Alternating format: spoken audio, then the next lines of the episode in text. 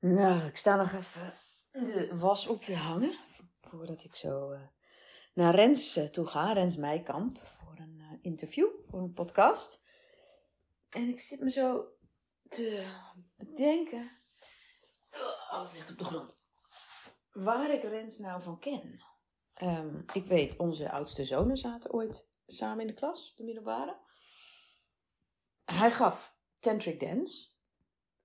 Maar daar ben ik helemaal nooit zo heel vaak geweest. En misschien zelfs wel bijna nooit bij hem. En toch heb ik het gevoel dat ik hem heel goed ken. Ehm, ik heb nog een keer een, uh, een soort danscursus over rouw gedaan. Maar dat was pas veel later. Dus mijn eerste vraag gaat eigenlijk zijn van Rens, waar kennen wij elkaar nou precies van? En zit er nou ergens een gat in mijn herinnering? Want voor mijn gevoel ken ik je goed en weet ik gewoon niet meer precies waarvan. Dus dat gaat mijn eerste vraag zijn. Maar daarna ga ik het um, vooral over het thema trauma hebben. Want wat ik zo heb gezien is dat Rens ook de tantric dance wat heeft losgelaten de afgelopen jaren. En op Facebook um, heb ik veel dingen, scholingen die hij deed, dingen die hij geeft over trauma voorbij zien komen. En dat is uh, de, de kennis die er de laatste jaren over trauma meer bekend is geworden. Die wordt ook wel steeds meer in tantra-workshops en door tantra-begeleiders gebruikt. Maar uh, ik ben benieuwd of er misschien toch nog een hele wereld is waar ik nog niet zo'n weet van heb. Um, en of hij mij, um, ja, wat hij mij kan vertellen over trauma in relatie tot tantra. Dus um, ik ga straks naar zijn huis fietsen in Utrecht. Ik denk, volgens mij blijft het droog, dus kan ik fietsen. En dan uh, ga ik eerst nog even een chai latte halen, want hij woont vlakbij mijn favoriete tijmtentje. En daarna ga ik hem eens aan de, tand, aan de tand voelen over trauma en tantra. Rens. Goedemiddag. Hi. Hoi. We zitten hier in, uh, in jouw sessiekamer. Uh -huh. Super fijn lijkt me om zo'n ruimte in huis te hebben. Absoluut, ja. En um, van tevoren zat ik zo te denken: van waar kennen we elkaar nou echt van? Want ja, ik herinner me dat onze oudste zonen bij elkaar in de klas zaten. Jij gaf tantric dance, maar daar ben ik helemaal niet zo vaak geweest. Later heb ik nog een keer een, een, een danscursus rond rouw gedaan, maar dat ja. is nog niet eens zo heel lang geleden. Maar voor mijn gevoel ken ik je al heel lang en ook best wel goed. En toen dacht ik, mis ik nou iets? Van, hebben we elkaar dan, zijn we elkaar in Tantra tegengekomen? Ik, ik weet, heb jij nog iets dat je herinnert van? Jawel. Volgens mij is het heel lang geleden. Misschien wel 2004 of 2003 al zelfs. Oh mijn god. Ja. Ik wist dat ik iets miste. Ja, maar je wat? wist iets. Het is de biodanza. Waar wij toen, bijna 20 jaar geleden, uh, ik geloof dat het elke donderdagavond was, naartoe kwamen. En dat, dat was wel het begin voor mij. Dat Ja. grappig. Jij begon toen kort met, ja, kort daarna met Bliss Your Body. En ik ben mijn eigen pad gegaan. En we wonen bij elkaar in de buurt, dus ja. Nou, er zat nog wel wat jaartjes tussen. Ja, ja. Ik ging biodanza doen en toen een half jaar later of zo begon tantra. Toen heb ik ook gelijk de biodanza laten gaan. Van, ik ging helemaal in tantra. Ja. Nou, yes! Ja. Ik weet het weer. Wat fijn. Ja. Hé, hey, maar ehm, voordat we nou ja, gaan praten over het thema trauma en Ja. waarom ik bij jou uitkwam, Hm. het tantra voorwerp. Nou, Ja. jij hebt mij heerlijk eh, verrast met ehm, iets wat hier voor ons staat. En eh, misschien wil jij het nu een beetje cryptisch misschien beschrijven. En dan aan het eind gaan we vertellen wat het is. En ja, jij doet er blijkbaar iets mee, maar ik doe er ook iets mee in mijn workshops. Dus ehm, Ja. Ga je gang. Nou, het is een hele grote jongen. en hij is van eh, zwart steen gemaakt. En toen ik in twee, nee, in 1990, 1991 in India was, vond ik dit soort objecten manshoog in tempels. Ja. En die werden toen aanbeden. En er werd ghee, gesmolten boter, overheen gegooid en bloemetjes. En het was een symbool waar. Je bent nog niet veel verklappen. Nog waar- niet veel nee, ik ga nog niks verklappen. Maar een symbool wat ik pas later ben gaan begrijpen. En de diepte ook ervan ben gaan begrijpen. En het was quite shocking voor mij toen, begin twintig, om dat zo in volle glorie in het openbaar in een tempel te kunnen aanschouwen. Zo'n grote jongen. Daar laat ik het even bij dan. Ja? Oké, Ja? dus, dus een grote jongen, daar moeten we het mee doen. Ja, daar moet je het mee doen. Ja. Ja, ik heb hem hier voor me staan, maar Ja. mensen die luisteren. Ja. Oké, super. Ehm, ja, het thema trauma. Dat leek mij heel mooi om het daarover te hebben met jou. Jij bent bekend met tantra. Ja. Ja, wat ik al zei, tantric dance herinner ik me dat je deed. Maar ik herinner me ook, en vooral op Facebook zag ik dat voorbij komen, dat je daarin nou ja, ook een ontwikkeling doormaakte. Hmm. Ik zag dat je scholingen volgde op het Hmm. gebied van trauma Hmm. en ook dingen daar zelf in ging aanbieden. Hmm. Kan jij nou ja, kort daarin iets over jezelf zeggen? Tja. Kort. Ja, kort. Ik ben nooit zo van Nee. dat je dan in Amerikaanse podcasts nog wel eens hebt dat er dan een heel cv uitkomt, Ja, weet je wel, een kwartier lang. Nou, dus in India vond ik dat boekje van Osho, Mhm. From Sex to Super Consciousness. Ja, het was, ik heb het boekje gekocht omdat de titel me intrigeerde, maar ik begreep er eigenlijk geen donder van. Dat was 30 jaar geleden. Ehm, want het was iets wat, wat heel erg ver weg voor me was. En dan heb je het over tantra. Osho, tantra, Ja, spiritualiteit. ja, ja. Mhm. Ehm, en ik ben het pas later me gaan toe-eigenen ehm, en gaan begrijpen waar het over ging. En waarom het me zo intrigeerde. Omdat het over, ja, over de essentie van leven ging. Ja. En, en ik was toen de tijd enorm met mijn hoofd bezig, met studie in Delft als eh, ingenieur. En eh, ik begreep er eigenlijk geen donder van. En het intrigeerde me. Nou, dat was een soort van begin van mijn pad, 30 jaar geleden. Maar het heeft heel lang geduurd voordat ik het veel meer centraal kon stellen. Net zoals dit object zo hier tussen ons in staat. Eh, eh, dat je seksualiteit eigenlijk tot de kern van het leven, eh, als, als de kern van het leven kunt gaan beschouwen.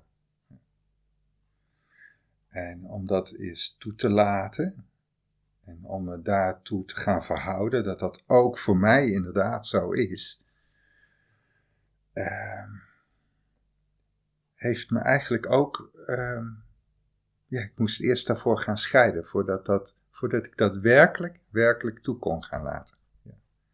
En kon gaan zien waarom ik dat zo op afstand heb gehouden. Waarom ik, waarom ik me zo daarvoor afgeschermd heb. Ehm, en, en dan heb ik het eigenlijk meteen al over twee onderwerpen waar we het volgens mij vandaag over gaan hebben. Dat is enerzijds over tantra en anderzijds over trauma. Ja. En het is volgens mij onlosmakelijk met elkaar verbonden. Dat zodra je het hebt over levensenergie, over eros, over de grote en de kleine seksualiteit, dat je onvermijdelijk ook trauma tegenkomt. Ja. Want waarom zou je aan tantra gaan doen? Ehm, ja, misschien wel omdat het je fascineert en tegelijkertijd dat je voelt van hé, hey, daar, daar is iets, daar, daar zijn dingen voor mij, voor mij althans ook, en ik denk voor heel veel mensen dat, die, dat er onder water van alles speelt over van holy moly. Laat ik dat toe of niet? Wil ik het, wil ik het weten of wil ik het niet weten? Zo die, die polariteit van, ja, bewust en onbewust ook. Uh, ja. Want zou je gelijk al een soort van definitie kunnen geven van wat trauma voor jou is? Ja, volgens mij is trauma voor mij uh, datgene wat gestold is, wat bevroren is, hmm. wat is gebleven op de leeftijd van dat je het hebt meegemaakt. Het is onverwerkt verleden, het is onverwerkte ervaring. Het is afgesplitst. Um, ja, dus bepaalde delen hebben er eigenlijk niet mogen zijn. Vroeger, toen en daar. Ja. En daardoor ben je als mens op een bepaalde manier niet helemaal um, volledig, één, heel, en zijn bepaalde delen nog heel erg jong. Ja. En daar gaat traumaverwerking van, wat mij betreft, ook over. Dat je die jonge delen gaat opzoeken, gaat onderzoeken, gaat herkennen, gaat erkennen en gaat verwerken. Datgene wat gestold was, wat bevroren was, kan gaan ontspannen. En waardoor het weer levendig wordt en in het hier en nu kan komen. Dat je erbij kunt zijn, dat je de pijn daarvan kunt gaan voelen. En als ik daarover praat, dan ga ik meteen al dieper zuchten om, omdat dat zo elke keer weer een proces is van diep doorademen, van uh, ja, pijn die uh, gezien en geleefd eigenlijk wil worden. Ja. En klopt het dat, dat de afgelopen jaren er meer aandacht is gekomen, volgens mij, wat ontwikkelingstrauma heet?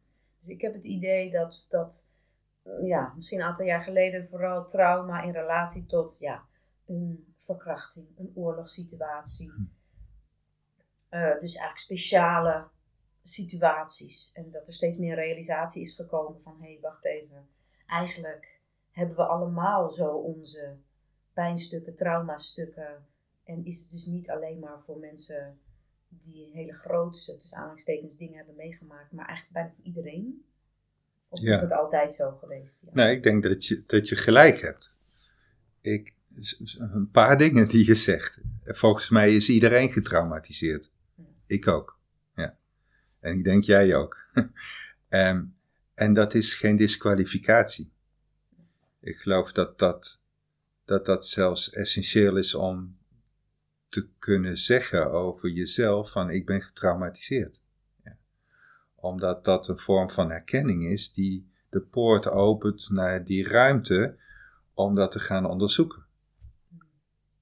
En ik denk ook dat je gelijk hebt dat het pas iets van de laatste paar jaren is misschien zelfs pas iets van de laatste twintig jaar, waarin trauma steeds meer um, in de spotlights komt te staan. Denk dat er een paar oorzaken voor zijn. Um, toen die mannen uit Irak kwamen, um, is er heel veel geld, militair geld, naar de behandeling van die veterans gegaan. En is er dus heel veel kennis gekomen over wat trauma eigenlijk is. Er was in één keer, waren er financiële middelen voor om naar trauma te gaan kijken. Uh, daarnaast heeft ook de hele wetenschap niet stilgestaan, de neurosciences. Die hebben heel veel ontdekt over hoe ons zenuwsysteem in elkaar zit. En um, hoe ons verleden opgeslagen ligt in ons lijf. Nou, Bessel van der Kolk heeft dat beroemde boek geschreven.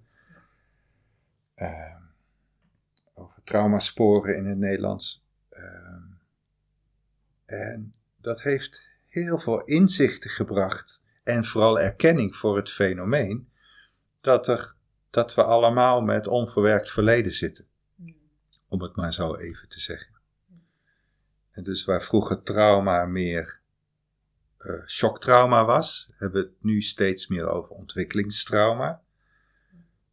En ik zou ook willen zeggen dat in het veld van, van uh, tantra veel meer het hechtingstrauma centraal is komen te staan. Um, ja. Want als we het eens concreter proberen te maken voor luisteraars die al dan niet ooit eens in een tantra-workshop zijn geweest. Van, ja, ik heb ook wel zo mijn voorbeelden, maar kun jij situaties bedenken waar mensen tegenaan lopen als ze in, aan tantra gaan doen, bijvoorbeeld een workshop, en dus ze, mogelijk gaan merken van, oh, die, die, stolling, zoals jij het noemt, van, ah, ik voel hem. Ja. Wat in bij mij ook in, in, in hele subtiele kleine dingen kan zitten. Maar heb jij zo beelden of voorbeelden die je zou kunnen noemen? Nou, allerlei vormen van angst. Hm. Ehm, om contact te maken. Om jezelf te laten zien in wie je bent. Fysiek, emotioneel, eh, psychisch.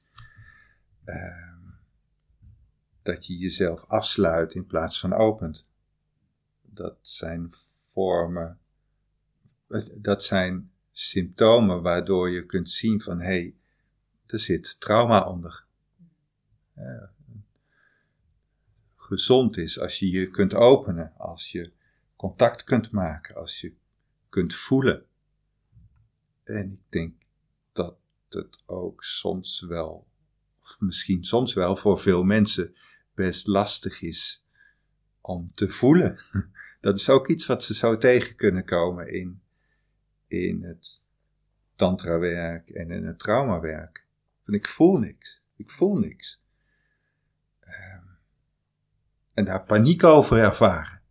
En dan, dan op allerlei manieren gaan proberen die paniek te bezweren. Ehm, ja, dat is een expressie van trauma angst om afgewezen te worden. Oh ja, ja. Die, die, die hoor ik vaak.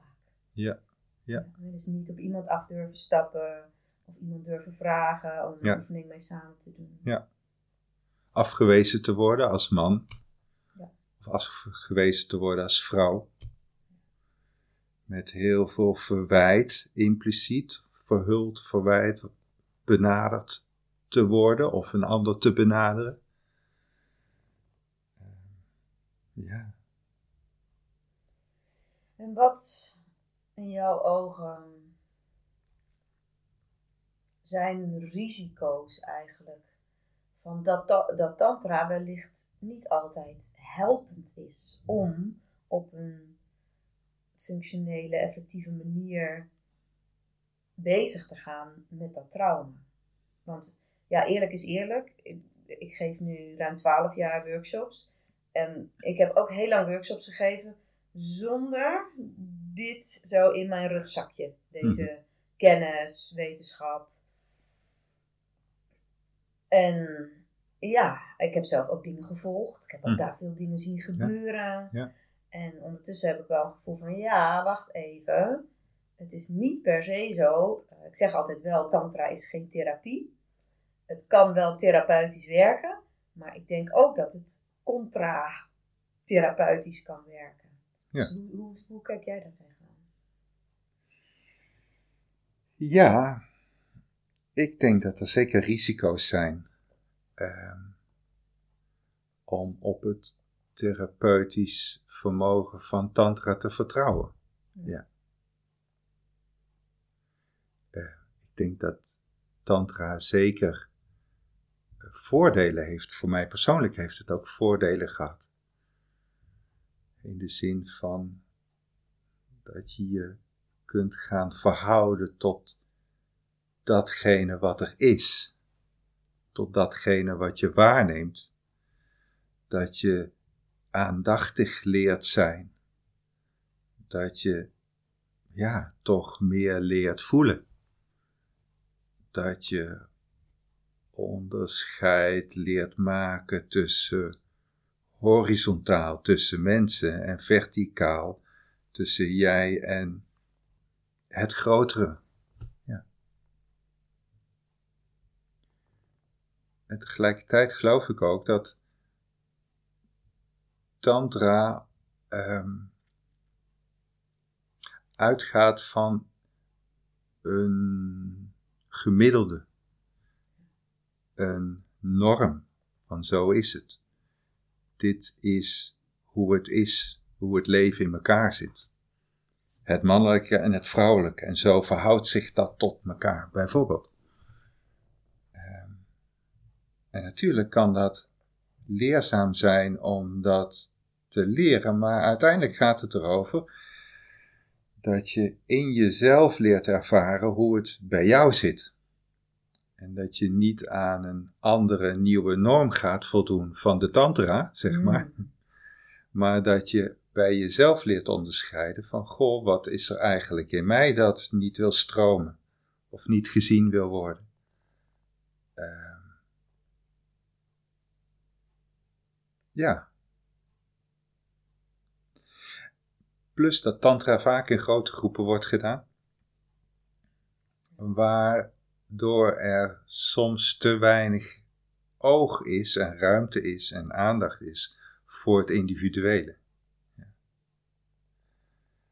En trauma vergt heel veel aandacht en ruimte voor hoe het in jou zit, voor jouw geschiedenis, voor jouw unieke pijn, voor jouw uh, de relatie tot jouw ouders, tot wat jij hebt meegemaakt, het, ja, het hyper-individuele eigenlijk. Ja. ja, dat sluit wel aan bij mijn werkwijze. Ook wel dat ik regelmatig mensen doorverwijs of zeg. Nou, soms zeg ik van, nou volgens mij is groepsverband helemaal niet geschikt nu voor je. Of iemand zit al in een groep en het gaat wel, maar tegelijkertijd zie ik, wow, ja, hier is wel individuele aandacht nodig. En dan verwijs ik door naar therapeuten bij voorkeur wel ook lichaamsgericht. Ja. Ik weet dat soms ook alleen praten, psychotherapie, uh, ook nodig is. Maar de aansluiting met tantra is natuurlijk ook wel mooi als er ook lichaamsgericht wordt hm. gewerkt. Of nou ja, opstellingenwerk wat jij doet. Hm. Ehm, ja. Ik, ik, voel zeker ook wel dat daar ja, dat voor, voor een aantal mensen die combinatie echt belangrijk is. Want uh, zou jij nog iets meer kunnen zeggen? En dan maakt het niet uit of dat nou tantra is of niet, maar je, je benoemde in het begin al wel iets. Hè? Het zien, het erkennen, het doorvoelen. The way out. voor hmm. zover mogelijk, of hmm. nou ja, voor zover dat een goede uitdrukking is. Ja, wat, wat, kan, wat zie jij dat mensen helpt om daar ja, dat stollen langzaam te laten smelten? Ja. Nou, volgens mij is the way out is the way in. Hmm. Ja. En dat is de grootste klus. Hm. Ja. Want dat is ook zo'n effect van trauma, dat we het zo makkelijk buiten onszelf projecteren. Dat we het aan de omgeving wijten. Dat we naar de ander wijzen naar je partner wijzen, naar je ouders wijzen. En ehm, als ik dan zeg the way in is the way out, is dat je steeds meer bereid bent en vaardig bent om je binnenwereld te gaan waarnemen. En dat je dus in je innerlijk landschap, zeg maar, kunt gaan reizen. En dat kunt gaan, kunt gaan zien. Van dat je een innerlijk landschap hebt en hoe dat eruit ziet. En hoe dat maakt tot wie jij bent. Naar buiten toe, de wereld in, in relatie tot iemand anders. in de seksualiteit. Ja. Ehm, dus, dus dat is volgens mij de eerste stap, de way in. Ja.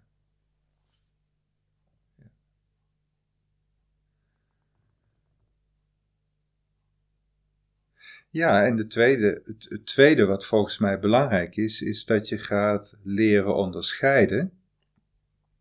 Dat je een, uh, ja, er zijn verschillende begrippenkaders voor, maar dat je een gewond kind in je hebt. En dat je een aangepast kind in je hebt. En dat je een wise adult, zoals uh, Terry Real dat bijvoorbeeld dat noemt, hebt. Dus het onderscheid tussen gezond en gewond is cruciaal. Ja. En dat je kunt gaan zien van oké, ja, daar en daar op ben ik gewond. En dat je ook kunt gaan zien van ja, maar ik ben daar toen en daar als kleine jongen of klein meisje, dat kan zelfs al heel erg klein zijn, uh, heb ik daar een antwoord op gevonden.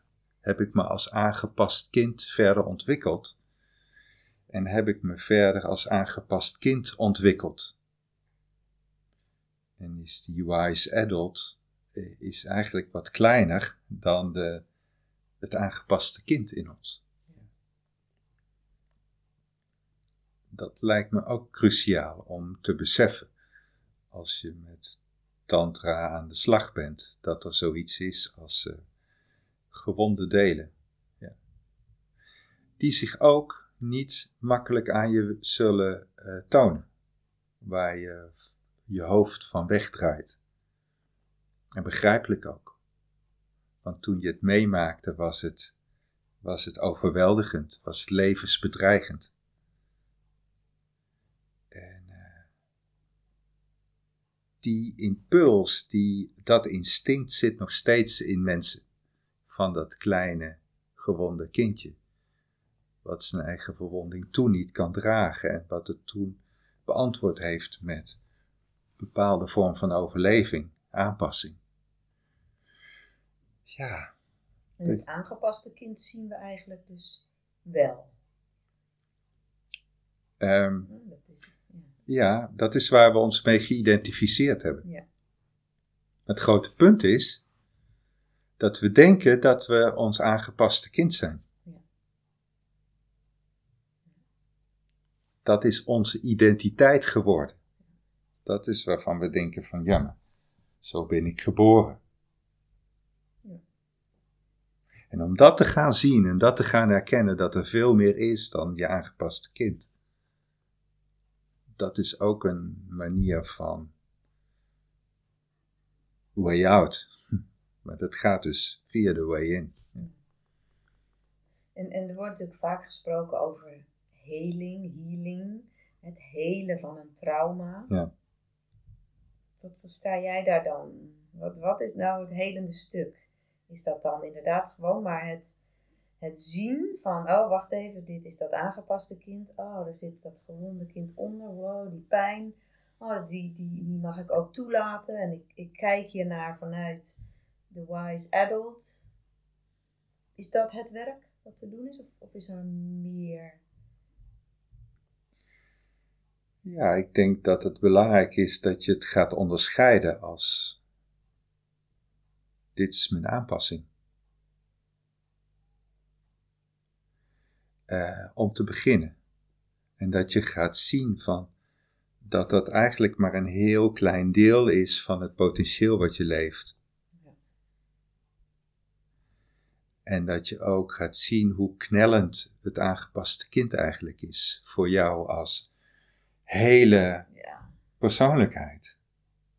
Ja, dat is misschien een voorbeeld van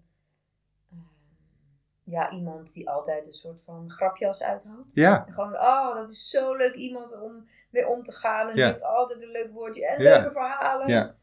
Ja. En het is dan uiteindelijk misschien maar ook dat. Dat kan natuurlijk heel, heel fijn en leuk voelen. Voor die persoon zelf en ook voor anderen. En tegelijkertijd is het maar een stukje van je totale potentieel. Ja. Want onder jou zit ook een, of onder dat jasje zit ook een kwetsbaar iemand. Ja. Een, Ja. ja. Ja. Ja. Dus volgens mij gaat traumawerk ook over het erkennen van de overlevingsdelen. Als zijnde overleving. Mhm. En dat je gaat zien van waar dat een overlevingsreactie op is geweest. Om bepaalde pijn niet te hoeven zien. En dan, vroeger hebben we die delen afgesplitst. Mhm. En het hele gaat erover dat je die afgesplitste delen, die pijnstukken, weer meer naar het licht kunt brengen, meer in het bewustzijn kunt brengen, meer kunt doorvoelen, meer kunt aannemen als intrinsiek deel van jou. En daar kun je doorheen ademen en alle pijn en verdriet en eh, ja, weerzin of wat, wat voor emoties dan ook om, dat, om die te doorvoelen. En dan kun je zo meer heler worden, volgens mij. En dat vraagt dus ook wel een stukje cognitie, wat misschien in tantra niet zo zit. Kijk, eh, ik moet nog wel zeggen, natuurlijk, er zijn vele vormen van tantra. Ja. Maar hè, tantra gaat wel regelmatig over, oké, je bent nu verdrietig. Het gaat vaak over het hier en nu. Ja. laat het maar zijn, laat Ja. het maar zijn. Ehm, maar ik denk dat traumawerk ook een stukje cognitie vraagt van, hé, hey, waar komt dit vandaan? En een stukje begrijpen. Dat Ja, hoor ik er ook wel in, hè? Ja, zeker. aanvulling. Ja. en het is, eh, het is belangrijk dat je met je wise adult, met je, ja, met je aanwezigheid, ehm, en, en je kunnen begrijpen, bevatten, ook leert luisteren naar wat zijn de signalen van je lichaam. Want in je lichaam zit die, al die oude informatie opgeslagen. Als je het gaat verzinnen, Ja. dan is het vaak een extensie op overleving. Als je het kunt voelen en het gevoelde kunt gaan begrijpen en kunt plaatsen, dan, dan is het veel meer verwerking van de oude pijn. Ja. En dat zie ik ook wel de laatste jaren, dat dit steeds meer het belang hiervan wordt erkend. Ook in allerlei therapievormen. Hè, dat het Ja. niet alleen maar cognitief is, maar Ja. juist de verbinding met het lijf Ja. en daar voelen, Ja. dat die essentieel is. Ja. Want het trauma, Ja. zegt men, zit in het lichaam. ja, er ligt hier een hele stapel boeken met allerlei Ja. traumaperspectieven. Hè? Ja. IFS, sensomotorisch, ehm polyvagal, je hebt eh, SE ehm, en ik, Somatic experience. somatic experiencing. Ik, ik ben zelf heel erg van IOPT, van Frans Roepert en Vivian Broughton. Maar er zijn zo allerlei methodieken beschikbaar gekomen. Ik zou echt zeggen pas de laatste 15, 20 jaar. ehm, die dat traumawerk hanteerbaar maken. Die, zeg maar, een, de, het samenspel tussen lichaam en geest daarin ook ehm, ja, hanteerbaar maken. Hmm. Kom nou ineens in me op van, dit zou je toch eigenlijk willen dat kinderen op school hier al een klein beetje weet van hebben.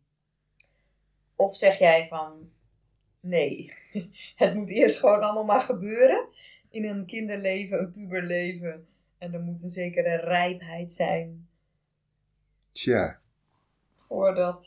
ja, ja, ja, ik ja. ook. Ik heb natuurlijk drie kinderen. Ik ook. Ja. Ja. En ik heb, net als jij weet ik toevallig, eh, je hebt ze van alles proberen te vertellen. Ehm, maar uiteindelijk kiezen ze ook hun eigen weg. Ja. En hun eigen leerweg. Hmm. Ehm, er is een vriend van mij die, die zegt ook wel eens: You can't tell anybody anything anyway. Ja. Leuk. Ja. En ja, het is een beetje confronterend, zeker voor de onderwijsmensen. Maar het echte leren, het mentale leren, kun je natuurlijk instrueren op scholen. Dat gebeurt meer dan voldoende. Maar het echte leren over het leven, volgens mij zit daar een uiterst individueel pad waar jongeren, jonge mensen zelf overheen moeten gaan. Ja. En je kan ze daarin begeleiden en je kan ze helpen nieuwsgierigheid te ontwikkelen voor zichzelf en hoe het leven zich in hun manifesteert. Maar ze moeten het echt zelf willen gaan ontdekken. Ja. Ja. En een ego, een ego-ontwikkeling kost gewoon 30 jaar. Ja. Fact of life. Ja. Ja. Ja, wel boeiend dat ik natuurlijk af en toe um, jonge mensen echt ertussen heb zitten. En uh, soms ook wel het gevoel dat er ook generaties zijn die even wat sneller gaan dan wij. Dat ja. is toch ook wel heel boeiend. Dus, ja. Je kan iets zeggen over leeftijd en soms lijkt het wel of er oude zielen tussen zitten die dan ineens uh, ja, alweer zoveel verder zijn dan toen wij uh, 20, 25 waren. Dat geloof ik ook, ja. ja. Ik ben wat dat betreft zelf echt een late leerling van het leven. Nou, ja. Wij zijn gemiddeld, geloof ik. Wow. hey, maar even terug naar de tantra. Ja. Zoals als afsluiting. Ja. Van welke adviezen of tips heb jij voor tantra-begeleiders? Als het gaat om trauma. Wat, wat vind je dat ze... Nou ja, whatever. Als het gaat om selectie van mensen. Wie laat je wel of niet toe in je groep? Hoe gespecialiseerd moet je hierin zijn? Uh, waar moet je alert op zijn? Ik niet alles te zeggen, want je kan ongetwijfeld veel bedenken, maar wat zo, kun je wat dingen noemen? Ik zou om te beginnen je eigen proces centraal stellen. Als begeleider. Ja. Daar eerst eens naar kijken. Daar eerst eens naar kijken. En de vraag stellen, waarom doe ik dit werk eigenlijk? Waar is dit een antwoord op? En, en dat kan een hele confronterende vraag zijn. Ja. Waarom ga je niet gewoon een echt beroep? ik kan het ook tegen mezelf zeggen. Ja, en ik vraag het mezelf, ja, waarom doe ik dit? Ja. ja. Uh, voor mij persoonlijk was het een antwoord op een ongelooflijk gebrek aan intimiteit. Contact met mensen, wat, er, waar, waar, wat ergens over gaat, wat essentieel is, wat tot de kern van het leven teruggaat. Ja. Ik vond het niet hoor, als ambtenaar zijnde. Uh, en dat was weer een gemis op wat ik vroeger thuis zou hebben ervaren.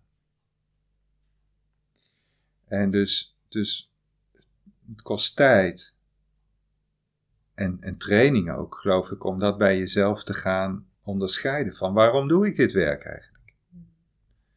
Want dat is ook ja, wat je onbewust van je, van je deelnemers gaat vragen en aan je deelnemers gaat geven. Dat is het onbewuste contract eigenlijk wat er is. Ja. Um, en volgens mij kun je daar echt niet genoeg begeleiding op krijgen. Ja, dat, dat moet je aangaan. Ja. Als je daar geen bewustzijn op hebt, dan ben je echt niet geschikt als, als tantra professionals. Ja. En inclusief hè, van waar zitten mijn eigen pijnpunten. Ja, en, en, precies. Ja. ja. Waar, ja. waar leef ik dat dan mogelijk dus uit in de interactie met mijn deelnemers. Ja. ja. En dat je het uitleeft op je deelnemers is onvermijdelijk. Want we zijn allemaal mensen. En niemand van ons is verlicht, daar ga ik er echt van uit. Ik ook niet. Ja. En om daar eerlijk over te zijn naar jezelf toe. En jezelf ook tegen het licht te willen houden. Dat is essentieel. Die tantra-technieken En die oefeningen, die structuren, die zijn echt betrekkelijk eenvoudig, toegankelijk en te leren. Maar het gaat erom hoe je ze inzet in relatie tot je, tot je deelnemers, tot je cliënten. Ja. En als het gaat om het aannemen van mensen. Hè, ik heb zelf ook in groepen gezeten waar gewoon iedereen die zich aanmeldde toegelaten werd. En ergens kan ik ook daar wel een soort van schoonheid in zien. Van ja, je vertrouwt erop eigenlijk dat het universum de juiste mensen hier brengt.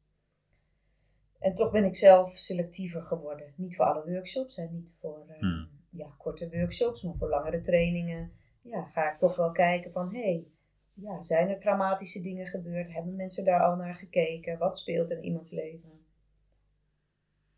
ja. Hoe zie jij dat? Ik denk dat het. Uh,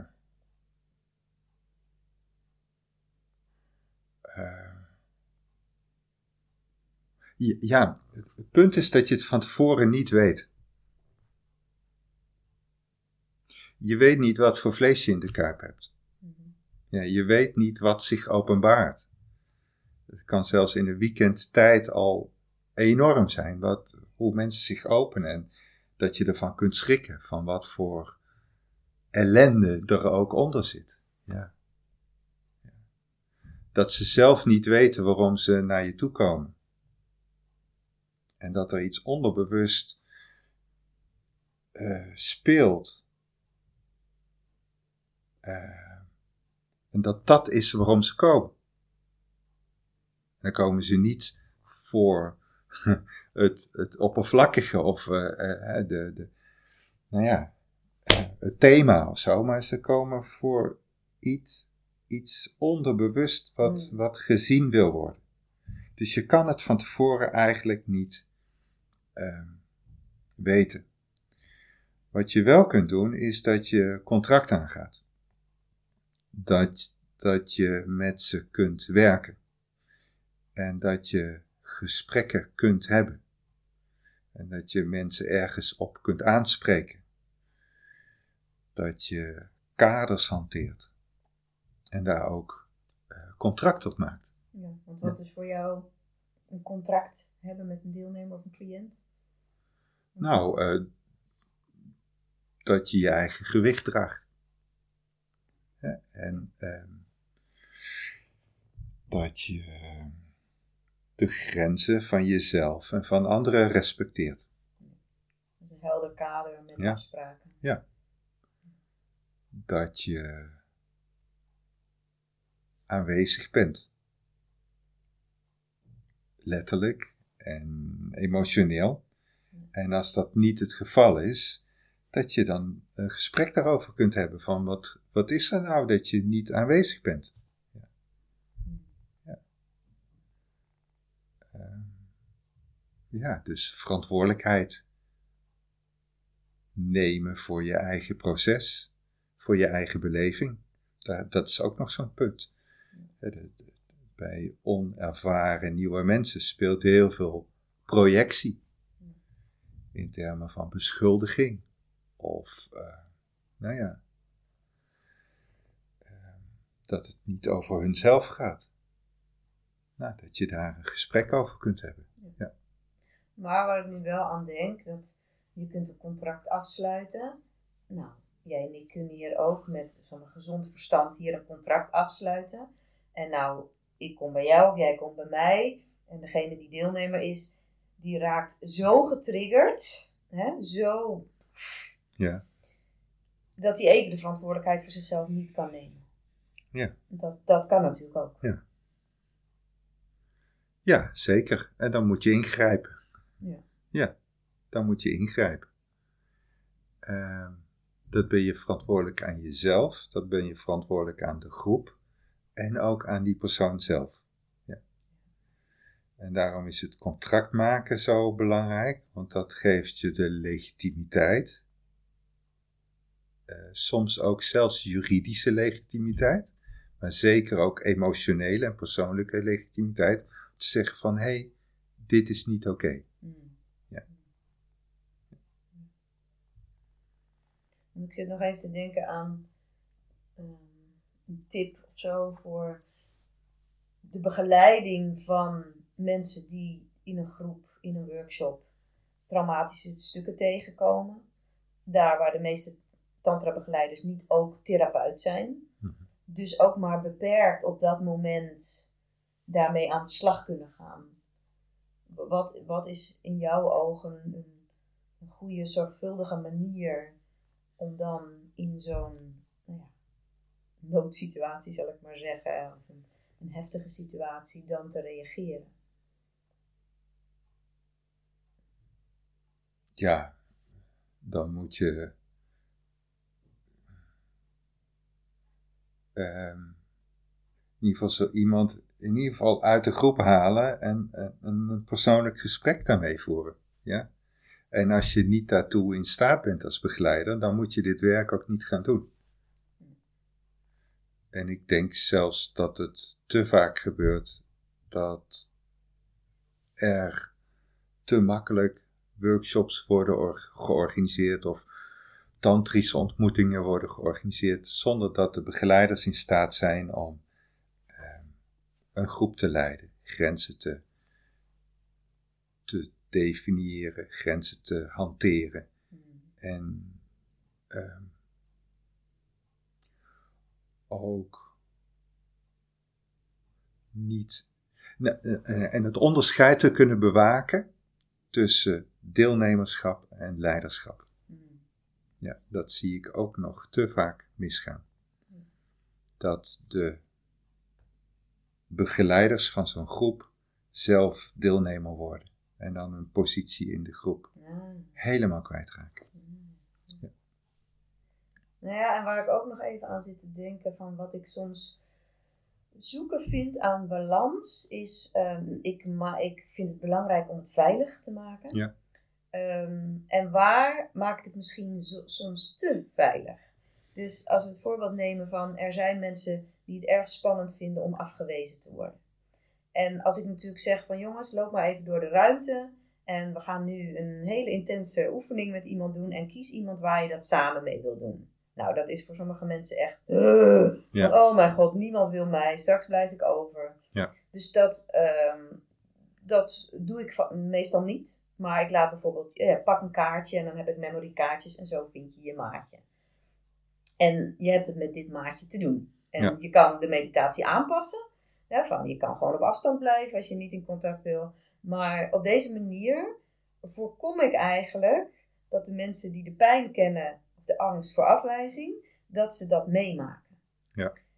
En daarin denk ik soms ook, ja, nou ben ik misschien iets te veel een lieve mama aan het zijn. Mhm. Ja, kan je daar iets bij voorstellen? En... Ja, daar kan ik me zeker iets bij voorstellen. Ehm, ik geloof dat keuzevrijheid cruciaal is. Mhm. Dus dat mensen echt zelf moeten kiezen. Uh, een partner moeten kiezen. En als ze die niet kunnen vinden, dat ze er dan voor kiezen om niet mee te doen. En dat dat ook oké is. Dat dat ook een ervaring is. Dus in die Tantric Dance workshops die ik langere tijd gaf, uh, zaten er altijd mensen ook langs de kant. En dat was gewoon een hele valide optie. Ehm, waardoor je kon voelen van, oh ja, maar waarom kies ik nu niet die spannende partner uit? Of waarom voel ik me nou afgewezen? Of wat is er eigenlijk gebeurd? Dat mensen ehm, vanuit autonomie kunnen kijken van, Spring ik in het veld? Spring ik in het zwembad? Ga ik zwemmen? Of hmm. blijf ik even op de kant staan? En dan, dat is wel een belangrijk principe ook wat bij traumawerk cruciaal is. Dat, dat je de autonomie van mensen voorop moet stellen. En dat, ehm, dat autonomie eigenlijk datgene is wat vroeger zo beschadigd was. En dat ze nu weer de gelegenheid hebben om die ehm, beschadigde autonomie te gaan herstellen door zelf keuzes te kunnen gaan maken. En dat kan tot uitdrukking komen in zo'n in zo'n oefening als jij uh, installeert. Ja. Hm. Mooi om dat perspectief er ook op te hebben. Een, een ander, misschien tan, meer tantrisch perspectief is dat ik wel het gevoel heb van en ik heb dat zelf heel vaak meegemaakt toen ik zelf deelnemer was. Van oké, en bij de volgende dans kies iemand uit. Ja. Nou, mijn ego ging gewoon als een gek keer. Ik zorgde er wel voor dat ik uh, in de buurt van de leukste mannen danste. Ja. En huppatee, ja hoor. En ik kreeg toch altijd wel een ja. Dat is 20 jaar jonger. Ach ja, een vrouw wordt niet zo snel afgewezen. Ja. En ik dacht, ja, dat is dus een en al ego wat hier bezig is. Ja. En patronen die herhaald werden, want het waren altijd dezelfde mannen die overbleven. Ja. En daar was geen aandacht voor. Nee. nee. Totdat die mannen, hè, in dit geval, dit voorbeeld, totdat die mannen zich gaan beseffen van ja, maar wat gebeurt er eigenlijk? Waarom doe ik dit? Ja. En, en waarom blijf ik in dit overlevingsgedrag ja. uh, staan? En dat kan soms weken, maanden, zo niet jaren duren. Ik heb het bij Tantric Dance gezien. Maar op een gegeven moment gaan ze in het zwembad springen. En gaan ze zien van dat als zij op een andere manier zich tot zichzelf gaan verhouden, dat er dan ook iets anders in de wereld, in hun leven gebeurt. Alright, mooi inzicht. Uh iedereen die binnenkort iets bij mij gaat volgen. Het gaat veranderen.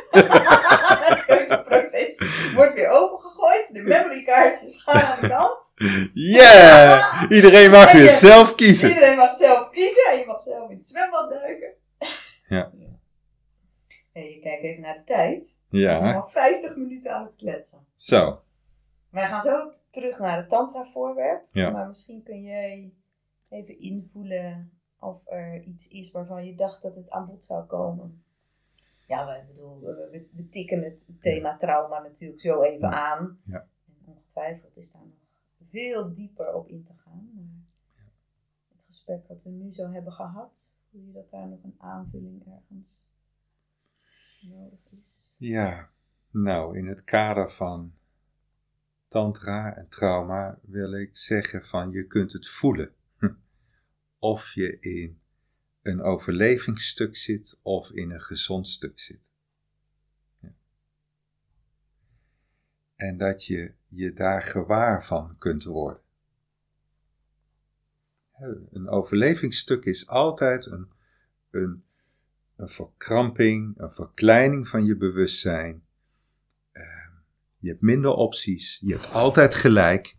En als je geen gelijk hebt, dan zorg je dat je gelijk gaat krijgen. Ja. Um, en uh, er is vaak een dader en een slachtoffer. En iemand die jou iets aandoet of niet.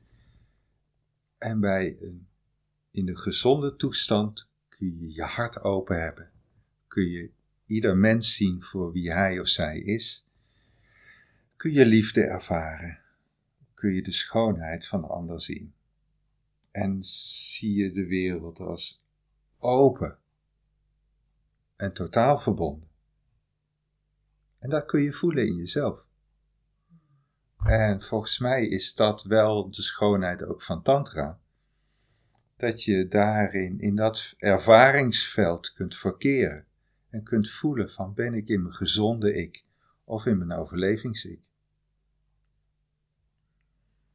Heel mooi. Ja. Ja, ik herken het ook. Ja. ja. Niks van niks hard lachen. Ja. Als je zegt van, uh, je hebt altijd gelijk. Ik kan hem zo voelen als ik daarin zit. ja.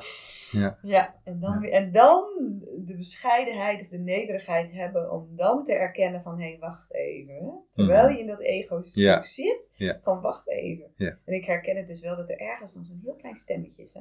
Wendy, volgens mij... Ja. Nee, nee, nee, nee, nee, nee, nee. Ik zit niet in een ego-stuk. Ja. Ah. Ja. ja. Ja, precies. Nou, mooi. Mooie aanvulling, dankjewel. Ja. hey, terug naar het eh, voorwerp. Mm. Ik ben benieuwd eh, hoe jij dit noemt. Ik heb daar een naam voor, maar... Ja, het is een Shiva Lingam. Ja. Ja, En het is een, een eh, grote jongen. De grote niet, jongen. Niet de grootste. Niet de grootste. Die zijn in de tempels. Die staan in de tempels. Deze is eh 25 centimeter groot. En eh, ja, een grote jongen die eh, recht omhoog staat en omhuld wordt eigenlijk door een yoni. Ehm, en de eenheid van het mannelijke en het vrouwelijke symboliseert. Ja. Eh, ja. En heb jij hem gewoon voor de leuk staan? Of heb je hem soms bij een groep? Of bij... Nou ja, stond, stond staat... Nee, je, hebt hem, je had hem gepakt. Hij staat normaal gesproken niet in deze... En hij staat in mijn slaapkamer. Dat is het. Maar ehm, het is wel een symbool wat bij me is, omdat het zo staat voor eh, de levenskracht in ons. Ik bedenk ineens iets wat ik bij me heb. Ga ik even pakken. Maar Ja. het- Praat door. Ja. En ja, wat ik steeds erbij moet vertellen is dat het, dat het in India, in de traditionele Hindoeïstische cultuur, echt eh, aanbeden wordt. En eh, volgens mij is dat belangrijk, dat we ons, onze levenslust, onze eros, op een bepaalde manier aanbidden. Ehm, zonder dogmatiek daarin te gaan hanteren, maar dat, je- dat je, je je eigen levenskracht kunt eren. Ja. En eh, je niet moet laten verblinden door het effect van trauma op jouw leven. Hmm. Maar steeds weer moet realiseren van, maar ten diepste zijn we eros.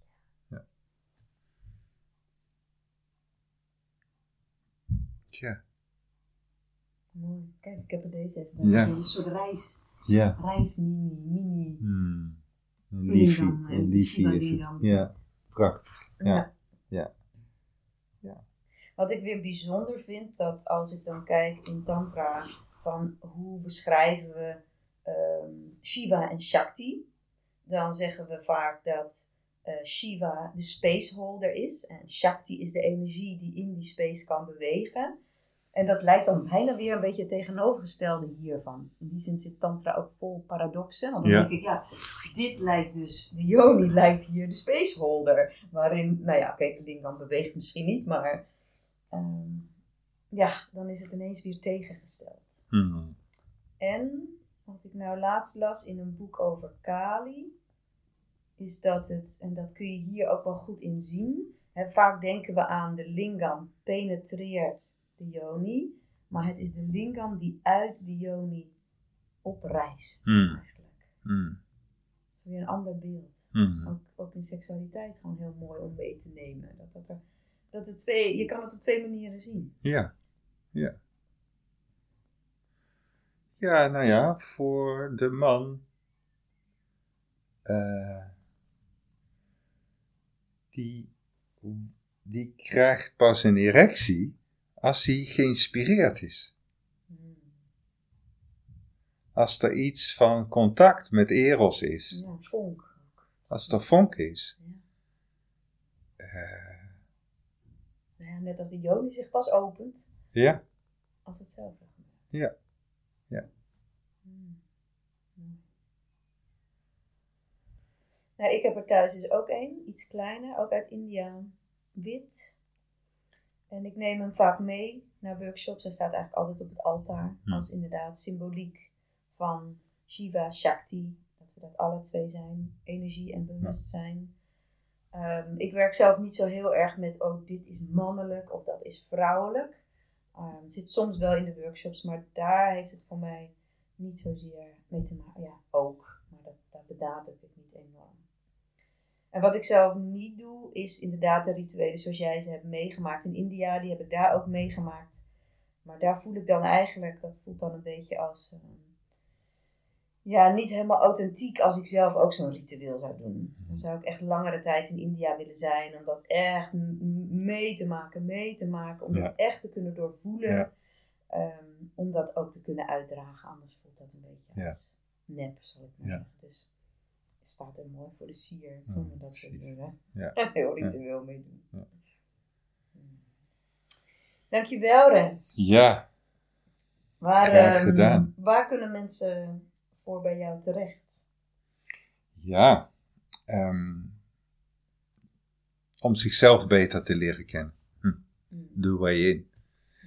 En uiteindelijk werk ik onder de naam The Art of Being Yourself.